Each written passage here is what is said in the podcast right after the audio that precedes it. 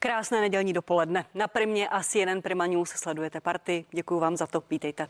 Jak jste u nás zvyklí, uslyšíte názory politiků vládních i opozičních. Střetnou se nad zásadními tématy posledních dnů u nás i ve světě. V první části partie to bude názorový duel jeden na jednoho. Ve druhé pak mohu slíbit velkou politickou diskuzi. Ještě jednou vítám vás, naše diváky i hosty u nás ve studiu. Paní Alena Šlerová, místo předsedkyně Hnutí Ano a předsedkyně poslaneckého klubu Ano. Dobrý den. Dobrý den a děkuji za pozvání. Vítám vás. A pan Marian Jurečka, předseda KDU ČSL, vicepremiér a ministr práce a sociálních věcí. Vítejte, pane ministře.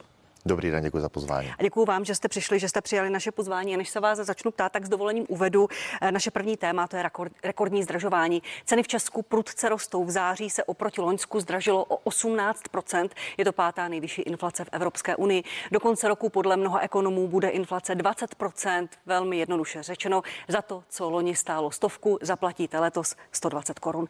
Lidé, kterým adekvátně nerostly platy, zažívají největší propad životní úrovně od vzniku Česka. Pane ministře, já začnu u vás. Zároveň máme velmi nízkou nezaměstnanost. Dá se čekat, že lidé přijdou za svými zaměstnavateli a budou chtít vyšší plat, aby si dorovnali inflaci. To může inflaci dále roztáčet. Co poradíte firmám, co poradíte lidem, jak teď na konci roku postupovat?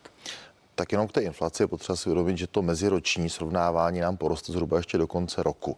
V okamžiku, kdy potom přijdeme meziroční na srovnávání leden 2022 a leden 2023, tak tam určitě to meziroční srovnání už nebude tak velké, jako vidíme dnes.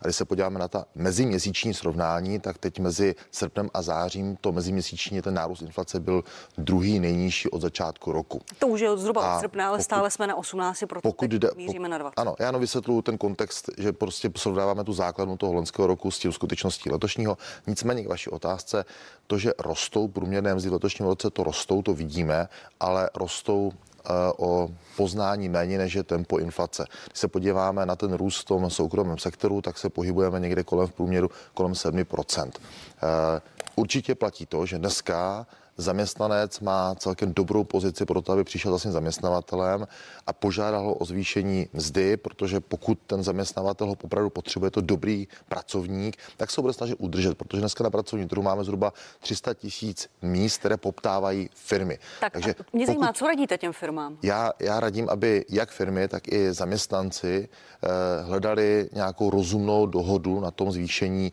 té mzdy. Určitě ten prostor tady proto u velké části firm je, ale jsou tady firmy, které jsou v situaci, která je složitá. A pokud bychom tady opravdu přistoupili například i na některé návrhy, které souvisejí s razantním zvýšením minimální mzdy, což je v české legislativě spojeno i s růstem zaručené mzdy, tak tyto kroky by případně mohly vést i k nějaké rychlejší vlně nárůstu nezaměstnanosti. A to nikdo nechceme. Takže já si myslím, že potřeba hledat hmm. rozumný sociální smír v tom, jak zvyšovat mzdy, aby firmy opravdu byly schopny přidávat eh, na mzdách svým pracovníkům, ale zároveň abychom s tím nespustili vlnu rychle rostoucí nezaměstnanosti. To si nikdo nepřejeme. K tomu se dostanu záhy, pane ministře. Děkuji, paní Šlerová. Co vy poradíte firmám v této velmi citlivé době, kdy každé, každé přidávání peněz opět může tu inflační spirálu roztáčet a vidíme, kde jsme?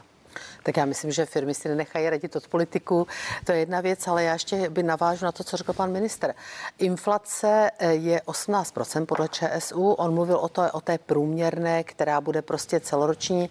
Eh, pokud budeme atakovat podle renomovaných pracovišť 20% hranici do konce roku, a to budeme, na tom tak. se shodují ministerstvo financí a další renomovaná pracoviště, tak ta průměrná inflace bude přes 16%. To je pořád dramatické číslo. Takže tady skutečně skutečně si myslím, že i když tady vidíme nějaké malinkaté zpomalení, to není nic, z čeho bych já měla nějakou velkou radost a prostě t- tak, jak vy jste to řekla, za co, za co jste utratila stovku, tak ty utratíte 120 korun.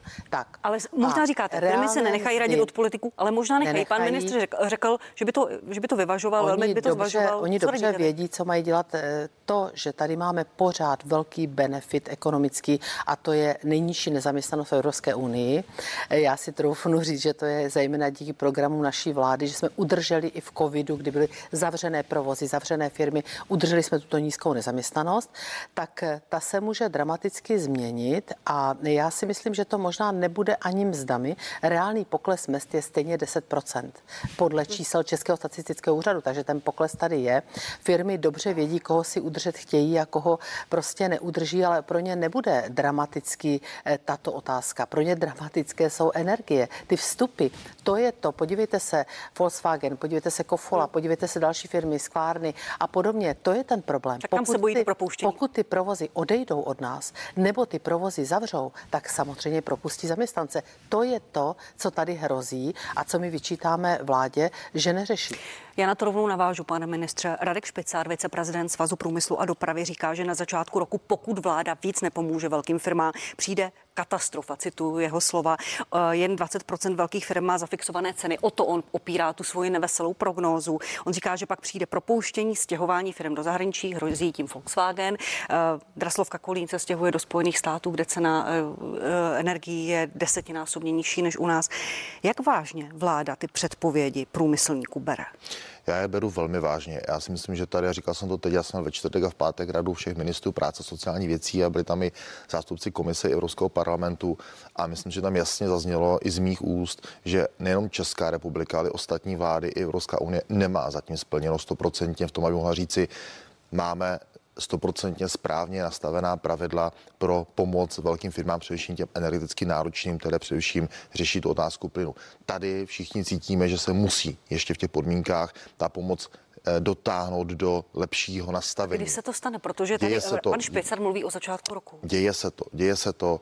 Já chápu, že tady určitě uslyším i kritiku od paní eh, ministrně. Nicméně velká část těch kroků té pomoci se učinila. A teď je potřeba opravdu především dotáhnout tu otázku plynu u těch opravdu velkých odběratelů. Tady to souvisí i, řekněme, s dostupností té komodity a vidíme i tento týden, že se ten posun děje i na té evropské úrovni, že se směřuje k tomu, aby i u plynu se našla dohoda pro zastropování té ceny.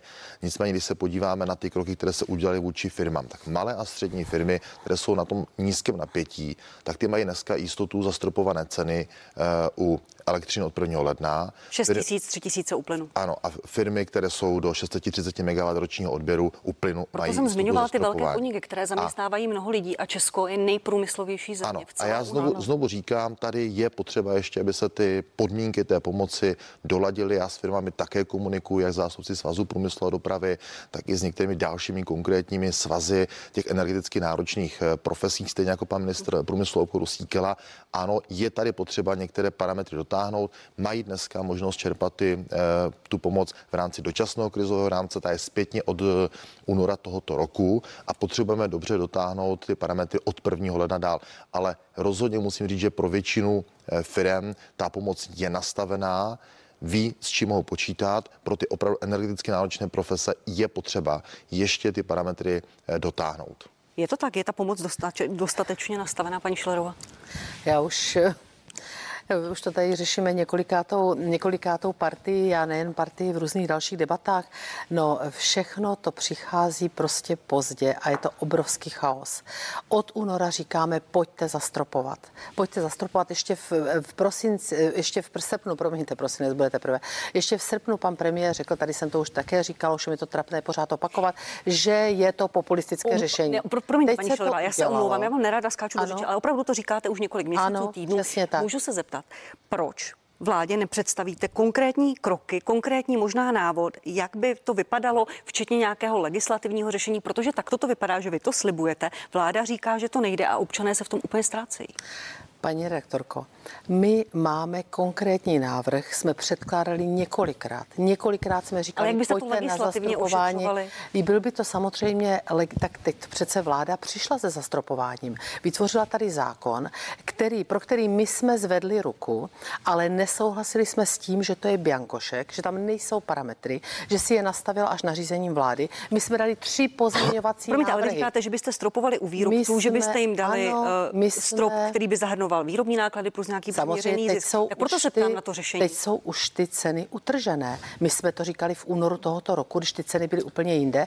Místo toho vláda nechala je utrhnout ze řetězu, aby to stropovala v době, kdy už to zastropovala u distributorů, protože už samozřejmě většina té energie byla přeprodaná. To znamená, skočku, kočku chytá za ocas, jak se říká lidově. A navíc prostě my jsme tam chtěli parametry do toho zákona. V tom zákoně nejsou žádné. Pak se přijalo před týdnem zhruba, jestli je to 10 dnů, tak se omlouvám, pane ministře, přijalo se nařízení vlády, Minulý které také není jasné. Teď eh, vzpomínáte si na tu, eh, na tu obrovský, eh, obrovskou tiskovou konferenci, dáme 66 miliard do tarifu, také už to není pravda. Tarif bude jenom letos, prostě chaos. Chaos a blázec a velké firmy do dneška neví nic. Podívejte se na Německo, podívejte se na Francii, i to Slovensko, které jste mi vyčítali. Myslím, že konkrétně i vy. I to Slovensko mluvil náš pan předseda Babiš s premiérem Hegrem, teď někdy v Praze, jak byli, a v podstatě oni zvažují, že skutečně na těch, že jedna z těch variant bude těch 1500 korun. To znamená, nebo něco přes Děkuju. 60 euro za megawatt hodinu. Pojďte reagovat, pane ministře. to není pravda. Pojďte reagovat, pane ministře. Tak jednak vy sama v té poslední větě říkáte, na Slovensku pan premiér zvažuje. Ještě před mě, Oni přijali a- memorandum, ještě změnili ministra, A půl jste nám říkali, změnili ministra ještě a teď se k tomu vrací zpátky. Ještě před měsícem a půl jste nám říkali, že na Slovensku mají hotovo. Nemají Ano, hotovo vlastně memorandum vůbec měli přijaté, legislativně politické a memorandum. nemají nic. Ale já Dobře, jenom dobře, pane upozorňuji na to, že kdybychom přijali všechny návrhy, které kdy navrhlo hnutí ano v posledních měsících, tak to znamená výpadek nebo výdaj na státním rozpočtu zhruba 1,2 Není to bilionu pravda. korun. Tak počkejte, Není to pane ministře. Pojďte o Slovensku, o se tady, my- počkejte, pane my ministře, máme o Slovensku se tady dohoduje, dohadujete několik týdnů.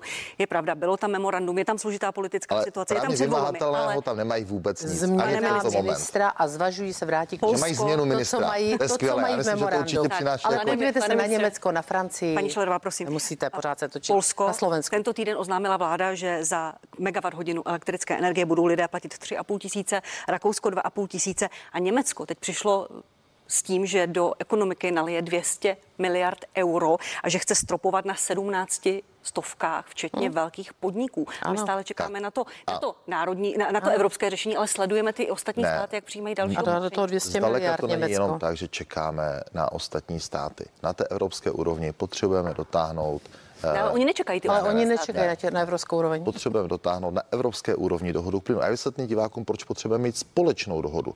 Protože si se z toho stane soutěž jednotlivých národních států a sil jejich rozpočtů, tak to vyhraje Německo, vyhraje to Francie a v dlouhodobém horizontu na to doplatí naše firmy a naše zaměstnance. Promiňte. To je to. Ne, počkejte, to, Ne, je- počkejte, to je a to mě zajímá, to Německo. To je- Dělá tu soutěž Německo, chová se ještě solidárně, Ano, když slyšíme, co Německo se tam bohužel připravuje? začíná těmi kroky, který, které i tady vy jste je tady zmínili. Začíná z toho dělat soutěž národních rozpočtů, které pro střední a východní Evropu v budoucnu nemusí dopadnout dobře. Může to potom ve finále znamenat, že u nás firmy v České republice nebudou konkurenceschopné a budou případně propouštět. To je to, proč my voláme. Jestliže jsme v jednotném obchodním prostoru, tak potřebujeme mít co nejbližší zhodné podmínky. Takže to je ad jedna, proč je ta Evropa a to společné řešení nebo jeho parametry velmi důležité. A promiňte, a teď do- se vrátím do, ještě. Do, promiňte, a do, dočkáme se toho národního řešení, ta solidarity, o které tady vy mluvíte, za když vidíme, co se děje v Německu. Vidíme za poslední měsíc fakt obrovský posun v tom přístupu těch jednotlivých členských států. To, co ještě v polovině srpna by nebylo možné a státy, mnoho států to odmítalo a nebyla to většina, tak už tady máme dohodu. Máme dohodu evropskou na zastropování z hlediska zdanění od které částky můžeme všichni společně eh, vzít těm firmám ty velmi vysoké zisky. Máme tady dohodu na postupu k elektřině, máme tady dohodu na úsporách, máme tady dohodu na uh, sdílení těch komodit. A já jenom ještě řeknu k tomu plynu jednu věc. To není tak úplně jako jednoduchá věc, jak to možná na diváka může působit. Můžeme na krásně zastropovat, ale my taky musíme vidět, že tu komoditu tady budeme fyzicky mít nejenom my, ale i ty ostatní státy. Proto to není tak jako banálně jednoduchá dohoda. Budeme kli- klidně říkat, máme zastropovanou úžasnou nízkou cenu u plynu, ale k čemu nám to bude, když přijde tady březen, duben příštího roku a ta komodita tady v Evropě, ne v České republice, a tady v Evropě nebude. Kdy- a tím pádem vznikne velký problém. Rozumím. Takže proto je jenom, potřeba jenom i tyto velmi dvě jasně věci mi prosím řekněte, spolu pane ministře, vyjasněné. A kdy po- se počkejte. Evropa do, dohodne na nějakém společném řešení, protože my vidíme, že nějak jednotlivé Já- členské státy postupují, Já myslím, firmy žijí v nejistotě, že, lidé žijí v nejistotě. Že, že to je otázka uh, u toho plynu řádu jednoho, dvou, třech, čtyřech týdnů. Opravdu tomto se ten posun děje, ale já chci říct ještě taky jednu uh, důležitou věc. Uh, paní ministrině tady kritizovala, že jsme si dali do nařízení vlády tu stropovou cenu pro elektřinu a pro plyn. Dali jsme si proto, aby ta vláda mohla reagovat na ten vývoj eh, na těch komoditních trzích. Kdybychom to dali do zákona, tak zase budeme muset jít do legislativního procesu, který trvá, i když ho hodně zrychlíme, minimálně měsíc, dva a podobně. Proto to má vláda nařízení vlády. Vy víte moc dobře, proč to tam má. Proto, aby mohla příštím roce případně operativně reagovat na ten vývoj na tom trhu ve prospěch občanů a firm v této zemi. Proto to je to v nařízení vlády. Paní předsedkyně Šilová, promiňte, váš pan kolega Karel Havlíček na vaší mm-hmm. společné tiskové konferenci řekl, že pan Síkela, pan ministr průmyslu a obchodu drží prapor naivity Evropské unie, že naivně doufá v to evropské řešení společné. Vy v něj nevěříte tedy? No hlavně nevěříme, eh, jakým způsobem využívá Česká republika. A tady teda, jak cituji svého kolegu, že ten prapor drží zejména minister Sikila, měl by ho držet i premiér hlavně. Eh, jak ho využívá, že nejsme prapor naivity, myslí v tom směru, že jsme se nikam neposunuli a že to Německo prostě dělá konkrétní kroky. Můžeme se tady vymlouvat, jak chceme. Německo dalo už 100 miliard do zastropování, teď dá další 200. To je prostě absolutní nabourání konkurence schopnosti našich firm. To znamená, a vláda se na to dívá. Proto můj kolega Karel Hlavíček řekl, že drží prapor naivity. To skutečně je pravda. Si vzpomeňme na jeho výrok, kdy on řekl před časem, není tak dlouho, že Německo vypne své eh, fabriky, když nám bude chybět plyn. Prostě to je opravdu prapor naivity. Nevěříte to v solidaritu evropskou v vidím plynu, to, vidím to, že momentálně jede každý na sebe. Německo dělá jasné kroky, Francie 46 euro zastropoval výrobce elektřiny a tak dále. Můžeme pokračovat. To znamená, podívejte se, dělají prostě všichni národní řešení.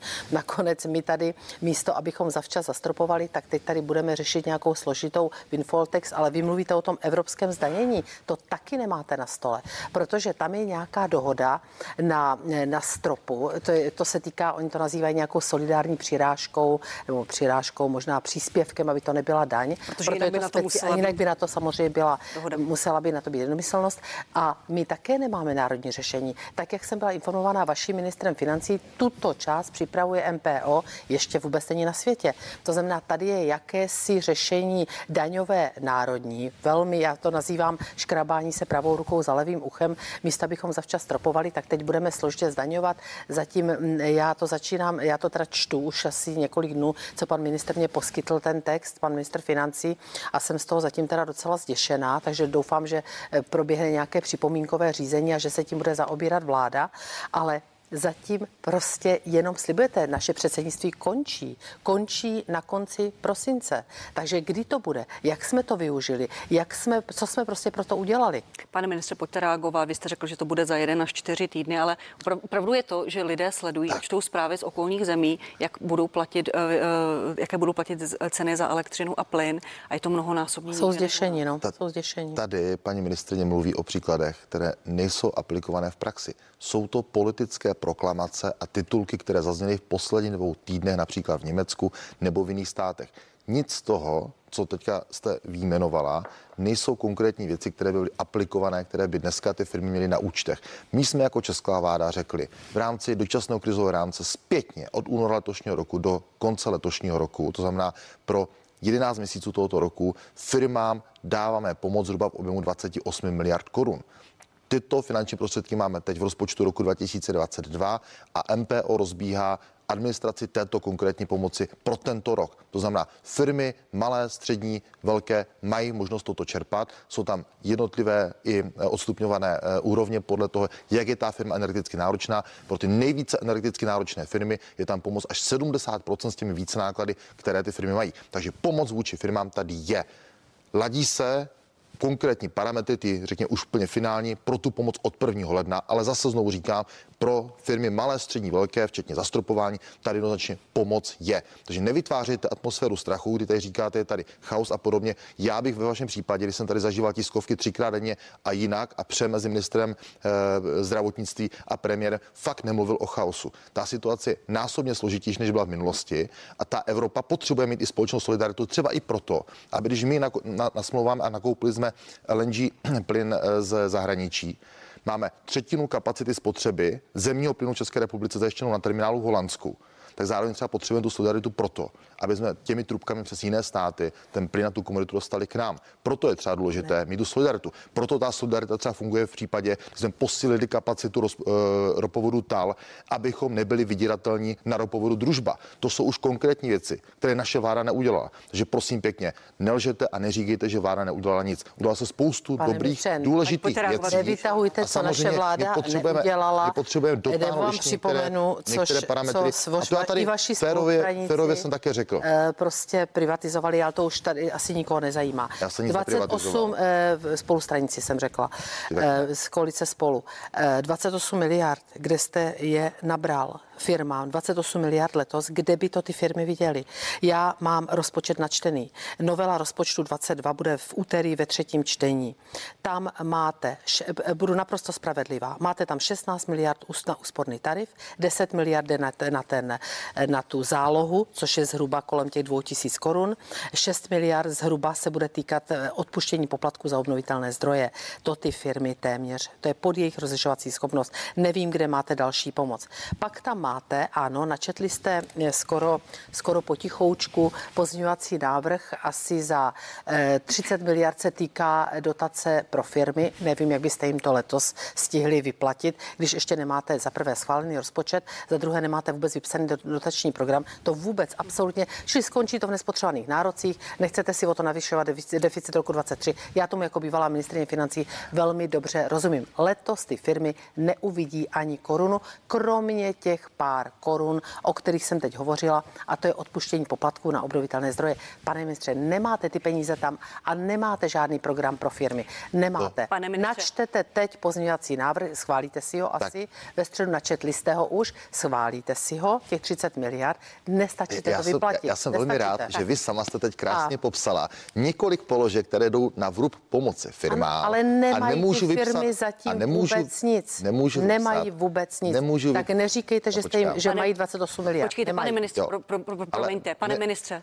uh, pro, pane ministře Jurečko, co teďka tady Zastropování jako člen vlády, člen, uh, předseda koaliční strany, řeknete firmám, které zvažují stěhování za hranice Ano. kvůli levnějšímu plynu a levnější Přesně. elektřině, nebo chtějí zavírat a propouštět lidi. Už se to i děje. Viděli jsme zavření nejstarší sklárny vůbec v České republice na území Česka, která chce na dva měsíce zavřít. Bůh ví, jak to bude dál. Co jim teďka vzkážete?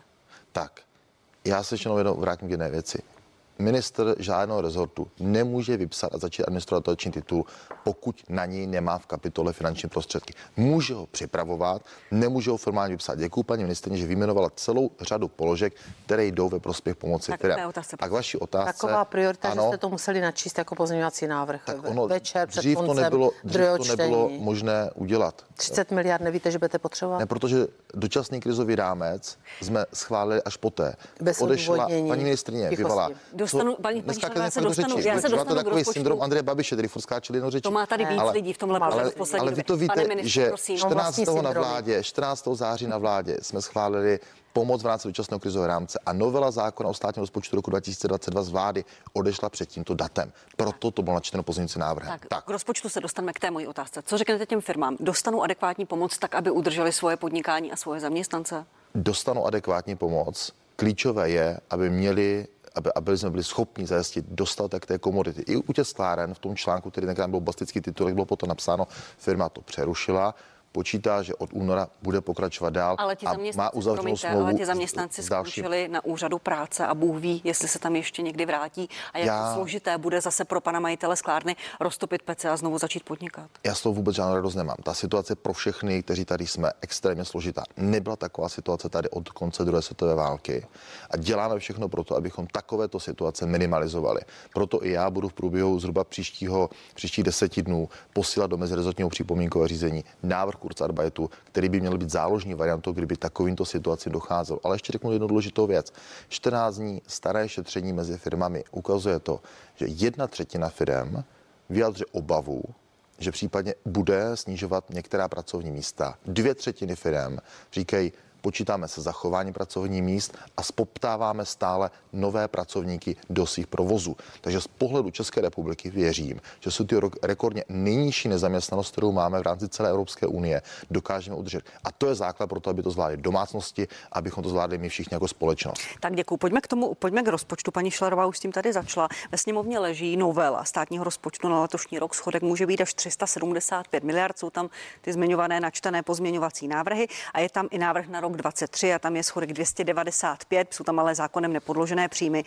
Pojďme si, než se budu ptát vás, pane ministře, vás, vás paní bývalá ministrině financí, pojďme si pustit komentáře dvou bývalých ministrů financí Miroslava Kalouska a Ivana Pelného. Toto říkali ve středu v pořadu 360 stupňů. Bude to uh, historicky nejméně odpovědná, rozpočtově odpovědná vláda v historii České republiky, protože za své volební období udělá jeden, jeden až čtvrt bilionu dluhu. To se ještě nikomu nepovedlo. Babišova vláda udělala nějakých 860. A eh, z toho jeden až čtvrt bilionu 900 miliard nebude mít nic společného s válkou ani s cenami energií. To bude jenom důsledek politické zbabělosti a neodpovědnosti. A komické je teď, že vlastně přicházejí poslanci, koaliční poslanci s tím, že ještě ten deficit navyšují. To jsou jejich návrhy, to jsou návrhy opozice, ale to jsou návrhy pana ministra Jurečky třeba, takže ten, ještě ten deficit jako, jako zvětšuje. No to je prostě komedie, která tady snad ještě nebyla. Miroslav Kalousek, Ivan Pilný, jejich komentáře k návrhu státního rozpočtu. Pojďte na to reagovat, pane ministře. Uh, zaznělo tady, že vaše vláda je rozpočtově nezodpovědná a politicky zbabila. Tak naše vláda je v historicky nejsložitější situaci, jak už jsem tady dneska jednou zmínil, která tady kdy od konce druhé světové války byla.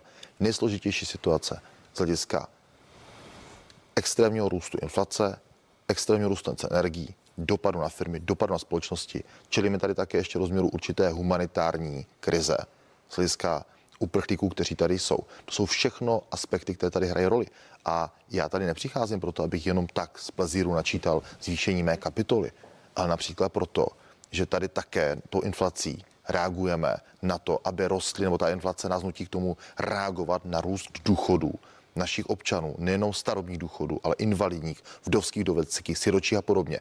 Je to dneska možná zhruba 3,4 milionů lidí, kterým tímto způsobem hm. pomáháme zvládat ty vysoké ceny inflací.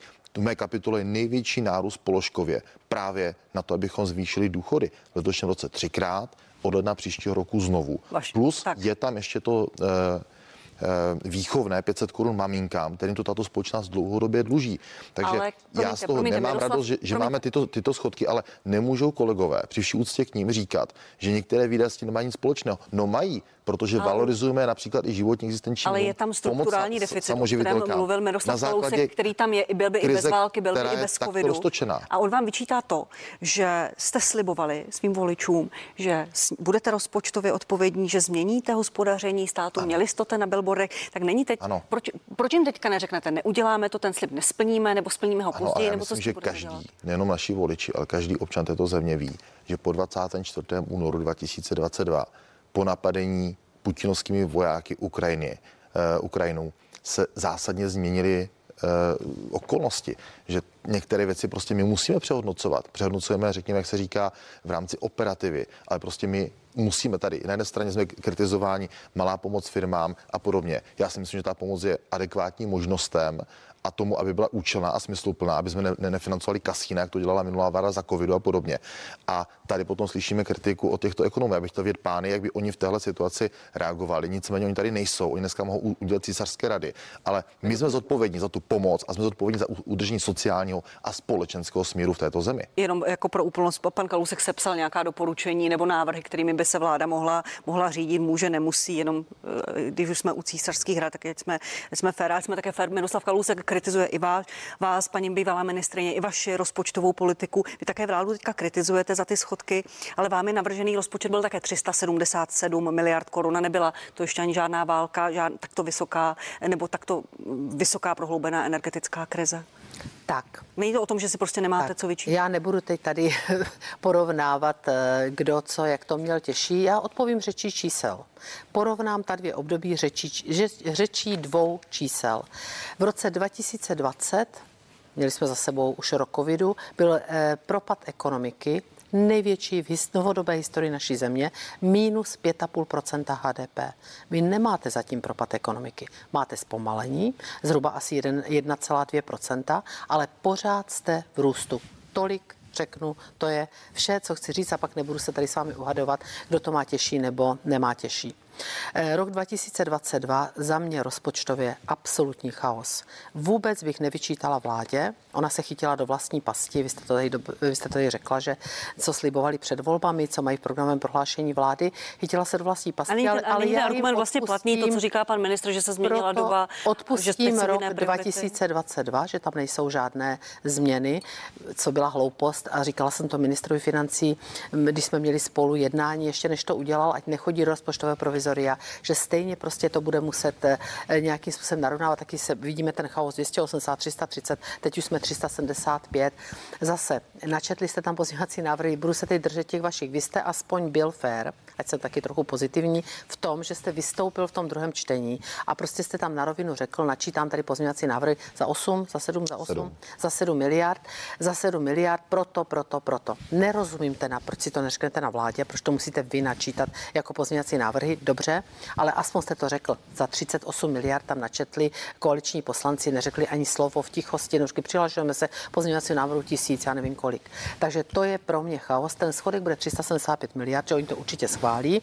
Můj schodek navrhovaný a naší vládou schválený na rok 2022 byl 376,6 miliardy, ale pozor, my jsme neměli o 127,4 miliardy navíc na příjmové straně. Když se podíváte na ty Díky zvýšené výdaje, díky vysoké inflaci, díky tomu, že my všichni platíme víc, protože jsou vyšší ceny, takže logicky vyšší daně, vyšší sociální. A když se podíváte, samozřejmě máte i vyšší výdaje, ale když se podíváte na ty výdaje, já to každý měsíc komentuju a čtu eh, pokladní plnění, když se podíváte na ty výdaje, tak máte proti ním příjmy. To znamená, že s tím eh, deficitem tam celá řada položek prostě skutečně, jak říká i ex-ministr Kalousek, já s ním teda většinou nesouhlasím, ale tentokrát má pravdu, ale rok 22 prostě není spravedlivé po vás chtít, abyste tam měli nějaké strukturální změny. Rok 23 nerozumím, vůbec nerozumím. Vy tam máte 295 miliard, nicméně 150 miliard je virtuálních příjmů, můžeme, mohu to tady rozebrat, já už to fakt mám nastudované hodně podrobně, takže by to bylo plus 150, ty jsou virtuální. Tady je velice jsou příjmy, nereálné, se kterými se kterými počítáte a vůbec nejsou podloženy žádným zákonem. Takže byste schodek měli mít 445 miliard. A podíváte-li se, tam už nemáte ani čárku strukturálních změn, to znamená takový ten trvalý deficit, aby se nějak snižoval. A já bych vám nevyčítala, kdybyste to naplánovali na delší časové období. To se nedá zvládnout, jak byste slíbili za dva roky, za tři roky. Děkuju, paní to chce předsedkyně. delší časové období, ale nemáte to ani ve 24, ani ve 25. Pojďte ještě na to reagovat, pane ministře. Já na to určitě musím reagovat. Teď i třeba z pohledu mne jako předsedy jedné z koaličních stran, předsedy KDU, ČSL. Já samozřejmě chci, aby tato vláda přišla v příštích měsících také s návrhem toho, jakým způsobem budeme schopni v příštích letech tento strukturální deficit eh, postupně snižovat. Jakým způsobem, jaká strategie vlády v této věci bude. A ta musí být dlouhodobá. A upřímně a na rovinu si musíme také říct, že to není jenom o tom snižovat výdaje státu. Ano, teď máme mimořádnou situaci, mimořádnou pomoc, ale to není jenom o e, výdajích tohoto státu, mandatorních a podobně, a o efektivitě fungování toho státu, která je někdy velmi diskutabilně. Myslím si, že tady občané jsou velmi kritičtí i k období vaší vlády, e, nárůstu počtu státních úředníků a podobně. A to se rostou- samozřejmě musí. ty A ty rostou Stále. úplně stejně za vás, pane Pozor, ministře. Když se o těch čistých státních úřednicích, nebudeme do toho počítat učitele, kteří jsou odvisli od demografického vývoje, hasiče a policisty a ozbrojené složky, vojáky? kde máme zhodu na tom, že chceme tady mít nějakou bezpečnostní úroveň a udržet si do budoucna. Tak u všech těch ostatních státních úředníků, rezortů a jednotlivých služebních úřadů bude za této vlády už dochází a bude docházet jejich snížení. Úplně stejně jako za už nás. letošní rok plus ještě Úplně stejně. rok. Ale porovnáme. Ale vy jste slibovali, že ušetříte 100 miliard v rozpočtu. počkejte, Ale ale- když jsem se vás a ale- vašich dalších kolegů ptala, jak to chcete udělat bez toho, když byste zvyšovali daně, tak jste všichni říkali, protože budeme zeštíhlovat stát. Tak a teď tam žádné plány na to nejsou. A znovu se vracím k tomu, že já říkám, že musíme v průběhu příštích třech, čtyři měsíců mít na stole i ve spolupráci s Národní ekonomickou radou vlády, se kterou na tom spolupracujeme, návrh, jakým způsobem řešit i příjmovou stránku rozpočtu. Vy jste tady zmínili některé věci, které tvrdíte, že jsou virtuální, nejsou virtuální. Vinfoltek sama jste také dneska tady v té debatě přiznala, že už ten návrh jste četla. Ten by měl přinést Není ničím s nikým ten, schválen. ten by, no samozřejmě to zatím v tento okamžik není, protože ten vývoj je rozpočtu. tak překotný, že Nesmíte víme, že, že to schválíme. Vy jste také tam dali digitální daň, takže miliardy. Principiálně nám vůbec nic, miliardy. principiálně nám vůbec nic nevyčítejte, vládou. Ale, počkejte, ale pane ne- ministře, ty počkejte, příjmy- pane ministře, nebylo to miliardy. windfall tax, uh, dividenda a emisní povolenky jsou tři zdroje, kterými v příštím roce budeme kryt ty mimořádné výdaje na pomoc domácnostem a firmám. To To je jasné a na těchto konkrétních návrzích se pracuje. Potom je následně nutné se bavit o struktuře dalších příjmů pro tento stát a státní rozpočet. Protože nejsme schopni v situaci, kdy je takový nápor na to, aby vláda pomáhala firmám a jsou to dneska op- opodstatněné požadavky na tu pomoc a pomáhala domácnostem, abychom udrželi sociální smír, tak není možné to zvládnout jenom s těmito třemi zdroji příjmu. Bude muset hledat ještě další zdroje příjmu. Promiňte, já vám dám prostor, paní Šlerová, Ano, ale ještě se zeptám, nebylo, nebylo by čistější a vlastně jako i pro, pro vaše voliče, pro občany srozumitelnější, kdybyste řekli, počítáme s windfall tax a s těmi příjmy, ale zatím to není ani napsané, zatím to do toho rozpočtu a nemůžeme, pak to tam dáme a změníme to? Protože teď tam opravdu počítáte Protože s- s příjmy, upřímně, které ten nemají proces, ten proces eh, i novely zákona o státním rozpočtu trvá zhruba dva až tři měsíce. On nelze jako urychlit, jako že by to šlo takto jednoduše rychle. A my v okamžiku, kdy to zapojíme teď do státního rozpočtu návrhu 2023, legislativně dotáhneme během podzimu ještě do konce roku. Voltex, emisní povolenky, na dividendu nepotřebujeme změnu zákona. Tak víme, že jsme schopni s tím už někdy v průběhu třeba prvního kvartálu pracovat a ty příjmy postupně do toho rozpočtu mít. A je to na rovinu. Efektivnější krok v tento okamžik. Ne, je to protizákonný krok. Ne, paní ministrině, v tomhle vy nám neříkejte ani jednu, To je ani jednu výčitku, že vy jste udělala bohužel to stejný. Já z toho nadšen nejsem, ale rozdíl mezi ministře. naší situaci a vaší je diametrální jiný. Vy jste s tím přišla v době, kdy tady nebyla žádná válka 1500 km od nás, vy jste to dělala v době, řekněme, naprosto mírových, předvídatelných podmínek. My to dneska děláme jako reakci na to, abychom to udělali co nejrychleji, aby z toho mohli Můžu. profitovat domácnosti a firmy. Já to děkuji na číslech, Děkuji, pane velmi stručná. Prosím- na číslech, prosím už poslední reakci k rozpočtu, děkuji. Vel, velmi stručná budu. Tak 2,5 miliardy digitální daně, naopak eh, máte něco dělat s tou digitální daní, máte to dotlačit na, eh, na celo, celosvětové úrovni. Bylo 2,5 miliardy, měla, schválila to naše vláda. Dva roky jste na to mohli dělat, Prosím, jste nic. prosím, schválila to naše vláda, prošlo to prvním čtením. Když byste takhle měli windfall tax, budu mlčet. Tak windfall tax počítáte 100 miliard. Nemáte vůbec nic, nikdo to neviděl, je to na vodě.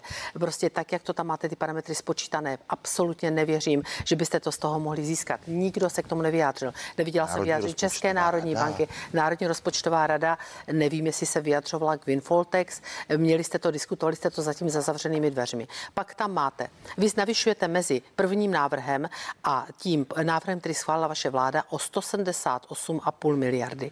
Eh, 25 miliard říká pan minister financí, že bude asi dividenda, dobře uznám mu, že by to bylo třeba i těch 28, dividenda nepotřebujete, zákon v pořádku. Zbývá vám 150 miliard, které jsou na vodě. 100 miliard je windfall tax, Absolutně nevěřím, že ten výtěžek by z toho mohl být. Nemáte zákon, nesmíte to dát do rozpočtu. 50 miliard je ještě horších, o těch se zatím nemluví. 50 miliard máte, chcete vzít z modernizačního fondu. Na to potřebujete národní zákon, potřebujete mít souhlas Evropské komise, potřebujete mít souhlas Evropské investiční banky a pozor, pane ministře, je to váš rezort, lidovecký. Vy jste si schválili před 14 dny rozpočet státního fondu životního prostředí, kde s těmi penězi počítáte. Takže vy s nimi vlastně počítáte dvakrát. Toto je nejsmutnější příběh z celého toho smutného příběhu. Tak. Chybí vám 150 Já- miliard, já je to myslím, tak. že- A schodek máte mít 445 miliard a máte ho 295, protože bylo před volbami, to je celé. Já myslím, že každý, kdo někdy řídil i malou firmu nebo živnostník nebo rodinnou domácnost, když potřebuje v krizové situaci dělat rychlé přísuny priorit, tak je dělá podle toho, aby to zvládl, aby tu situaci vyřešil operativně rychle. To Vy dělá mluvíte v o penězech současnosti- náš ne, všech, v které se řídí naše vláda. zákonem. A já vás znovu Zákonem. říkám, windfall tax je připraven, je napsán, tak aby mohl být schválen do konce tohoto Nemáte ho roku v ani poslanecké připomínkován, nic. pos- jako pozměňující návrh Nesmíte v poslanecké rozpočtu. Pane Ne, ministře, ne, to- Počkejte, ale vy už opakujete to ho samé. Myslím, že diváci vaše, vaše argumenty a vaše... Jestliže my víme, že Winfoltex schválíme do konce tohoto roku v rámci tisku, který už je dneska ve sněmovně a bude tam tato část načtena No ve já druhém doufám, čtení, že ne. tak je to v pořádku. Já doufám, Tak, že děkuji ne. vám. Já jsem Děkuji vám oběma. pane ministra, abyste to nechali projít klasicky. Tak, děkuji. Uh, pojďme ještě k benzínu a k naftě, protože opět pohonné hmoty prudce zdražily za jeden týden. Skočila cena naturalu o 3 koruny, litr nafty o 2 koruny, důvody zvýšení spotřební daně, omezení těžby stávka rafinerií ve Francii. Pane ministře, nebyla chyba v této době tu slevu na daní u benzínu. Tak to skončí na přelomu měsíce, nebylo to chybné rozhodnutí. Když vidíme ten růst cen a tak, jak se to dotýká lidí. My jsme zachovali tu sníženou spotřební daň u nafty, tak jak jsme ji spustili ještě před prázdninami. Tady s ním počítáme pro celý příští rok eh, jako formu podpory, především i také eh, našim dopravcům v České republice. Pokud je o cenu benzínu, tady samozřejmě budeme případně připraveni reagovat na ten vývoj. Vidíme, že tady jsou některé kroky, které jsou dohodou, řekněme, politickou v rámci zemí, které jsou součástí OPECu. A je možné, že by vláda přijala nějaké já opatření, to vyloučit, které by já to vyloučit nemohu. Na, na druhou stranu tady fakt vláda nemůže, jakákoliv vláda, dělat rozhodnutí na základě jednotýdenního zvýšení nebo snížení cen. Pokud by tady tento trend zvýšení ropy v dopadu také na ceny benzínu byly dlouhodobější, tak potom jako vláda se znovu vrátíme k tomu, jestli to opatření neučinit. Ale opravdu nemůžeme tady reagovat jenom na to, co se děje během jednoho týdne. Je potřeba to sledovat. Zasáhla by vaše vláda, pokud byste měli tu pravomoc v tuto chvíli, když vidíme, jak to roste? Vliv eh, především mají světové burzy, to o tom není vůbec, a ty dopady, které se tam teď projevily, o tom, není, o tom není pochyb. Omezení těžby přesně tak, to mělo na to ten největší vliv. Eh, určitě se projevuje už i to, že nám opět naskočila vyšší, nebo naskakuje ta vyšší cena benzínu, protože zůstane trvalé u nafty, tam jsme se dohodli, jsme to i podpořili, snížená o korunu 50, ono to stejně nebyla žádná velká markantní částka. V tuto chvíli my jsme navrhovali od počátku, jsme navrhovali, ať se sníží DPH, ať se to prostě nějakým způsobem řeší. V tuto chvíli asi bych počkala, jak ten vývoj bude, protože ona skutečně ta um, křivka, já si pořád sleduju takové, jak, jak ta cena roste, snižuje se, ale teď je tam trend stoupající a já se velmi vážně obávám, že to bude pokračovat. Děkuji vám. Pojďme ještě s dovolením probrat uh, pár témat z tohoto týdne, pár politických témat. Pan uh, nový ministr životního prostředí za vaši stranu, pane, pane předsedo Jurečko. Ve čtvrtek se měl s panem Hladíkem setkat pan prezident. Schůzka byla zrušena z technických důvodů. Vy víte, co to bylo a kdy se ta schůzka bude konat? Nevím, ale vím, že by se nás eh, ta schůzka eh, uskutečnit ve čtvrtek eh, teď ten čtvrtek, který je před námi, takže předpokládám, že potom to může být velmi rychlé. Já předpokládám, že by nový ministr měl nastoupit do 14 dnů. Do té doby tady stále úřadu paní ministrině Hubáčková. Eh, takže zájemem nás všech, aby se to uskutečnilo pokud možno co nejdříve. Ve sněmovně je volné místo, místo předsedy či místo předsedkyně sněmovny po Janě Mračkové Vildumecové, která rezignovala k poslednímu září, odstoupila kvůli kontaktům s obviněným v kauze Dozimetr. Eh, hnutí Ano navrhlo na to uvolněné místo paní Kláru Dostálovou. Podpoříte paní Dostálovou vy jako vaši poslanci za KDU ČSL? U nás klubu k tomu bude, protože ta informace, která byla na závěr týdne, informace nová, takže u nás na poslanském klubu eh, KDU ČSL k tomu povedeme diskuzi. Jsou tady samozřejmě od některých poslanců určité výhrady vůči některým krokům paní ministrině eh, tehdy ještě dostala ve minulosti. Eh, jsou tady nějaké otazníky i kolem tehdy té kauzy s náhradami, které snad měly jít na financování karavanu jejího. Paní ministrině ukazovala já nějaké rozhodnutí policie, nejsem že to bylo Nejsem v detailu té kauzy, já jenom říkám, to že toto u některých našich poslanců zbuzuje určité otazníky. To je celé, co k tomu říkám. Rozumím a dáme k tomu jasné stanovisko. Je, TOP 09, váš, váš partner v koalici spolu už řekla, že, že ne, že se paní Dostálová podílela na obstrukci, že ji nepodpoří a dokonce pan Jakom říkal, že nepodpoří nikoho z hnutí ano, dokud ano nezmění přístup. Je možné, že se k tomu připojíte?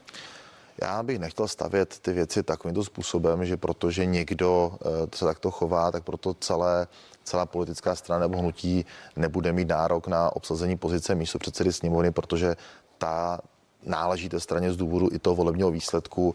A ale zněla ta nepsaná co je, mezi co je určitým tématem za mě, je fakt jako míra obstrukcí, která v tento okamžik v této sněmovně se vede ze strany opozice. Já jsem tady ve sněmovně devátým rokem a nikdy se nic nezažil, nezažil tak absurdního, aby se třeba jeden bod projednával tři dny a tři noci. Myslím, že to je na debatu, že to neprospívá nikomu, především občanům a této zemi. Já chápu, že určitý moment tak obstrukce, obstrukce jsou ale je legitimní, nástrojem, legitimní je nástrojem, nástroj opozice ale ta míra toho používání, kterou teď aplikuje současná opozice, tak ta si myslím, že fakt není normální. Odporuje normálnímu zdravu, zdravému rozumu. A pak mě baví, když tady Andrej Babiš tady roky chodila a říkal, jak je ta sněmovna žvanírna, jak on by nikdy nechtěl takovou žvanírnu dělat. A dneska to sám a jeho poslanci a poslankyně předvádí také. Paní, paní Šelerová, když jste slyšela možná to, co říkala TOP 09 i tady pana ministra, budete jednat, budete nějakým způsobem uh, přistupovat jinak k tomu jednání ve, stupňu, ve sněmovně k obstrukcím, abyste prosadili místo předsedu či místo předsedkyně sněmovny? Tak já uh, oceňuji ty koaliční poslance a byli už takový někteří, kteří veřejně řekli, že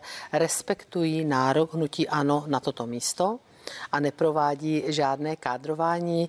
Eh, Co se týče té eh, pseudokauzy paní ministrině, ona to vysvětlovala, vysvětlovala to už v médiích. Já nabízím vám, pane předsedo, že ona přijde na váš klub, pokud budete mít zájem a ukáže to policejní, eh, policejní usnesení, kde policie to odložila, že se to nikdy nestalo. Vysvětlí vám detaily, odpoví vám na vaše jakékoliv dotazy, protože skutečně to byla bouře ve sklenici vody. Nabízím vám to a samozřejmě nabízím to všem. Ona je na to připravena, protože její svědomí je naprosto čisté. Budete trvat, čili Eh, jako vaše hnutí na paní Dostálová? Ano, budeme na ní trvat. Klára Dostálová je zkušená politička, je tam druhé volební období v poslanecké sněmovně, má zkušenost vlády, je to velmi konsenzuální, slušný a dobrý člověk. Já jsem přesvědčena o tom, že ona by byla posilou eh, té, těch, eh, toho vedení sněmovny, takže my na ní budeme trvat. Co se týče toho, to jsem nabídla.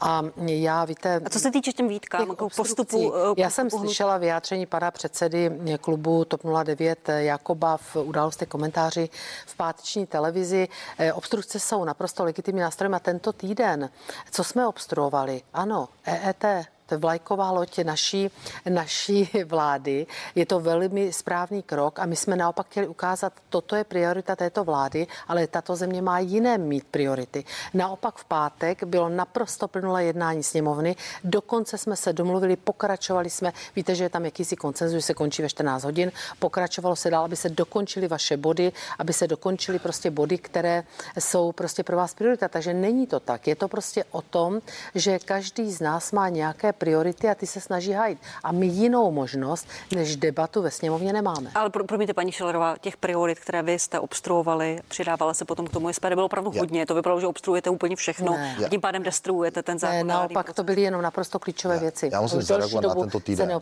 Paní předsedkyně, pojďme udělat tady férovou dohodu před diváky před že například třeba o hlasování o programu to nebude trvat déle jak dvě hodiny, protože v předchozích dvou období, kdy jsem byl ve sněmovně, jsme byli schopni na úvod jednání zkuze program schválit řádově do hodiny a půl, do dvou. Úterý tohoto týdne hlasovali jsme o něm o půl sedmé večer, po čtyřech a půl hodinách obstrukcí jenom při načítání desítek bodů, které byly irrelevantní, protože nebylo možné. bodů, Pojďme uzavřít dohodu. Pojďme uzavřít dohodu, že, země. že budeme tak, tak, tak věcní, jak většina lidí této země, jsou v práci, že dohodu o tom, o čem budeme jednat, jsme schopni Pokud- zvládnout za dvě hodiny. Pokud Máme budeme poslední nám to pomohlo. Pokud budeme projednávat body Takže platí? pro lidi a firmy této země, tak samozřejmě platí. Tak pokud to budou body pro lidi. Tak uvidíme, jak to dopadne. Končíte koncenzuálně. Paní Alena Šilerová, pan Marian Jurečka byli mými hosty. Děkuji vám oběma na shledanou. Děkuji za pozvání a všem přeji krásnou neděli. Děkuji také a pěknou neděli. K tomu se ráda připojuji a s dovolením přidám i pozvání k druhé části partie na CNN Prima News. Slíbila jsem velkou politickou diskuzi. Markéta Gregorová z Pirátské strany, Ondřej Kolář z TOP 09, Jaroslav Bžoch z ANO a Jiří Kobza, poslanec eh, za SPD, budou mými hosty. Naším velkým tématem bude válka na Ukrajině. Za chvíli nashledanou.